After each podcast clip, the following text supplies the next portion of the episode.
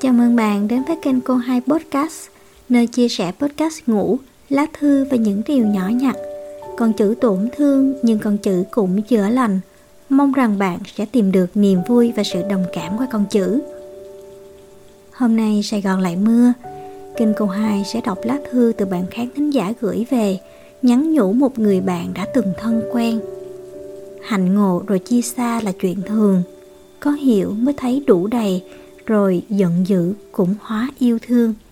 Mời bạn cùng lắng nghe. Lá thư, gửi người lạ thân quen, sau cùng chúng ta chỉ còn là kỷ niệm. Chào anh, dạo gần đây anh khỏe chứ? Từ cái lần chúng ta nói với nhau lời gọn gàng bình thường nhé, thì em vẫn luôn ổn, vẫn canh cánh một chút mơ màng trong lòng về tình yêu, về nhân sinh, về thời cuộc. Em vẫn là em với những lo toan thường ngày và một chút cảm tình vương vấn với anh. Chúng ta đã đủ lớn để hiểu rõ điều gì là cần cho bản thân, điều gì là nên, điều gì không nên. Chúng ta dừng lại đúng lúc, ở một mức độ vừa phải, hoặc có thể chỉ ở phía em.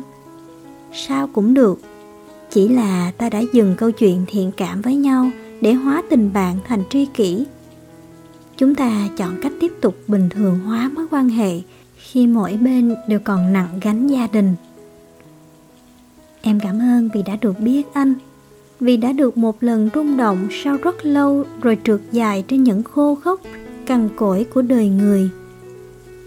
Thấy bản thân của mình tràn đầy nhựa yêu, nhựa sống, em cũng thèm khát được quan tâm, được yêu đương như thế. Anh biết không? Chẳng biết vì vô tình hay cố ý, Anh đã đến và giúp em điều đó.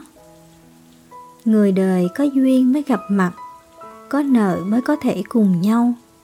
Em tin vào điều đó.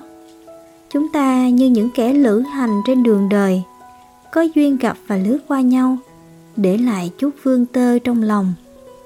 Rồi thôi, chẳng còn gì khác. Chúng ta tưới tắm cho con tim nhau chút tình, Chút nước chút mềm để cuộc đời thêm thi vị. Rồi cứ thế, ta sống cho những điều yêu thương nhiều hơn thế nữa. Anh biết không?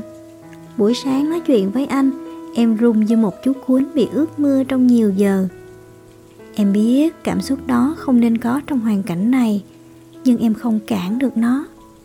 Và anh biết đó, một đứa giản đơn như em thường sẽ chọn cách thú nhận lòng mình em chẳng giỏi che giấu cảm xúc với bất kỳ ai.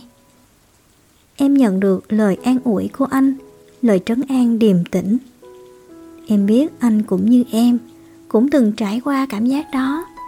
Nhưng anh khác em, rằng đã kiểm soát được. Bây giờ là đến lượt em.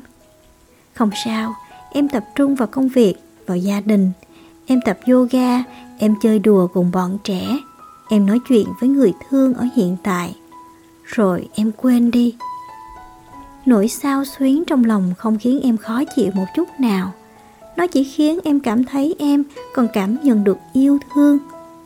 Thật may, em chẳng biết mình sẽ như thế nào nếu như cứ mãi sỏi đá chống chọi với cuộc đời này.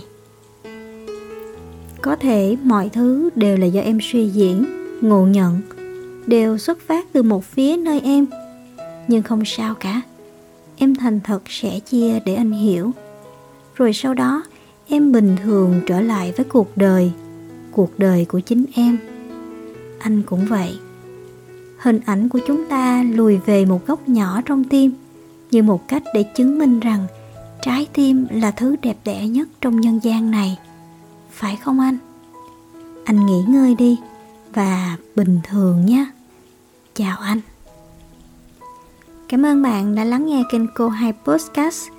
Nếu như có lá thư cần đọc, hãy gửi về kênh qua cô hai podcast a gmail.com nhé. Hẹn gặp bạn ở những lá thư sau. Xin chào.